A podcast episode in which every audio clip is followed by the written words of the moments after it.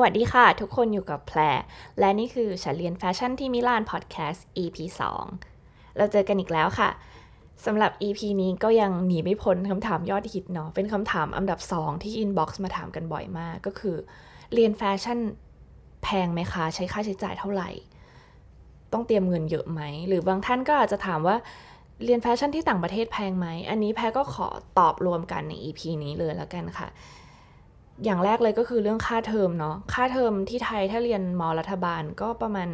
20,000 กว่ากว่า อันนี้ก็คล้ายๆกับคณะอื่น ๆ แต่ถ้าเอกชนก็อาจจะแพงขึ้นเท่าตัว หรือถ้าเป็นคอร์สอินเตอร์เลยตามสถาบัน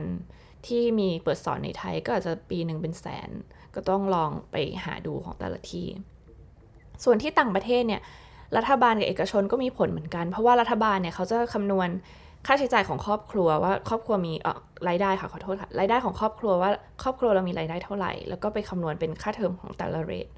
แต่ถ้าเอกชนก็แพงขึ้นมหาศาลเลยค่ะ อาจจะเริ่มตั้งแต่4ี่แสนบาทต่อปี จนโหยถึงแบบล้านบาทก็ต่อปีก็มีนี่คือคอสในปริญญาตรีนะคะ ปริญญาโทก็อาจจะแพงขึ้นอีกประมาณ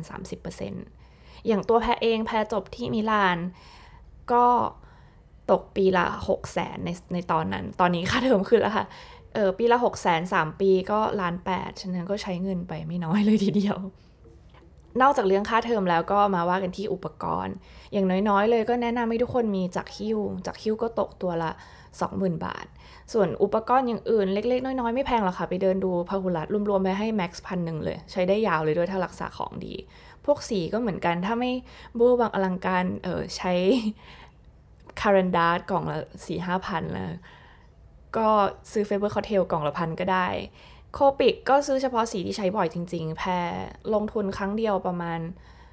มีประมาณ 50 สีได้ค่ะ ก็ประมาณ 5,000 นิด ๆ ทุกวันนี้ก็ยังใช้อยู่เลยค่ะ เออ ประมาณ 5-6 ปีแล้วค่ะ คือใช้คุ้มมาก ใช้ยาวนาน สีไหนใช้บ่อยๆ ก็ซื้อแค่หมึกเติม ฉะนั้นค่าใช้จ่ายโดยรวมอุปกรณ์ก็ตีว่า 30,000ละกัน เออพวกขุนอะไรที่มีคนซื้อไม่แพงนะคะ พวกขุนใส่เสื้อผ้าในตัวละพันพันห้าอะไรอย่างเงี้ เราว่าก็เรื่องอุปกรณ์แหละอีกเรื่องหนึ่งก็คือเวลาอาจารย์ให้โปรเจกต์มาทำโอ้โหค่าปริ้นนี่ก็โหดร้ายไม่น้อย ขึ้นอยู่กับว่าปริ้นเลเวลไหน อาจจะแบบปริ้นงานเยอะจริงๆ ก็อาจจะโดนหลายร้อยอยู่ ส่วนค่าใช้จ่ายที่โหดร้ายที่สุดจริง ๆ ก็คือเรื่องตัดชุดค่ะ ตัดชุดเนี่ยถ้าเกิดเราต้องทำเองหมดตั้งแต่ pattern ยันเย็บยันปักก็ไม่แพงเราโดนแค่ค่าอุปกรณ์ ถ้าไม่ได้ใช้พวก Swarovski อะไรตกตัวละพันสองพัน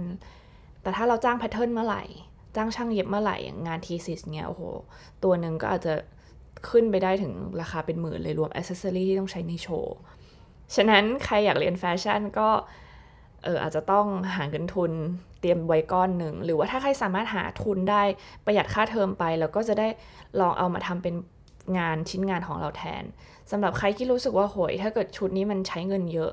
แพรก็อยากให้ให้เดียไปว่าเออเราก็อาจจะต้องลองคิดแทนว่า ถ้าเราใช้วัสดุที่ไม่แพงสามารถเอามาทำชุดที่สวยได้หรือเปล่า ถ้าเป็นอย่างนั้นก็ยังเอามาทำเป็นชุดที่น่าสนใจได้ ไว้แบบเราเรียนจบแล้ว แล้วเรามีเงินพอประมาณ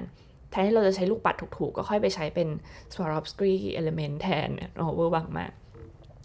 รวมๆแล้วก็ถือว่าคณะแฟชั่นเป็นคณะที่ใช้เงินเยอะกว่าคณะอื่นๆ แต่ก็ไม่ได้แพงจนเกินไป ถ้าหาทุนได้ ถ้า เราสามารถใช้วัสดุที่ไม่แพงมาก แล้วก็ save ค่าช่างค่า pattern ด้วยการทำทุกอย่างเอง ค่าใช้จ่ายก็จะประหยัดลงไปเยอะมหาศาล ฉะนั้นเรื่องเงินอาจจะไม่ได้เป็นอุปสรรคที่ใหญ่ที่สุดในการเรียนแฟชั่น แพรเชื่อว่า อันนี้ก็โลกสวยเนาะ แพรเชื่อว่าถ้าทุกคนพยายามจริง ๆ คณะนี้ก็เข้าได้ โดยที่ไม่มีเรื่องเงินเป็นอุปสรรคค่ะ ถ้ายังไงก็เอาใจช่วยใครมีคำถามอะไรก็สามารถส่งเข้ามาหาได้ทางเพจ แล้วก็แพรจะตอบ บนเพจส่วนหนึ่งแล้วก็เอามาตอบในพอดแคสต์ด้วยจะได้คุยกันเนาะขอบคุณที่ติดตามแล้วก็รับฟังฉันเรียนแฟชั่นที่มิลานพอดแคสต์แล้วเราเจอกันใหม่ใน EP หน้าค่ะ สวัสดีค่ะ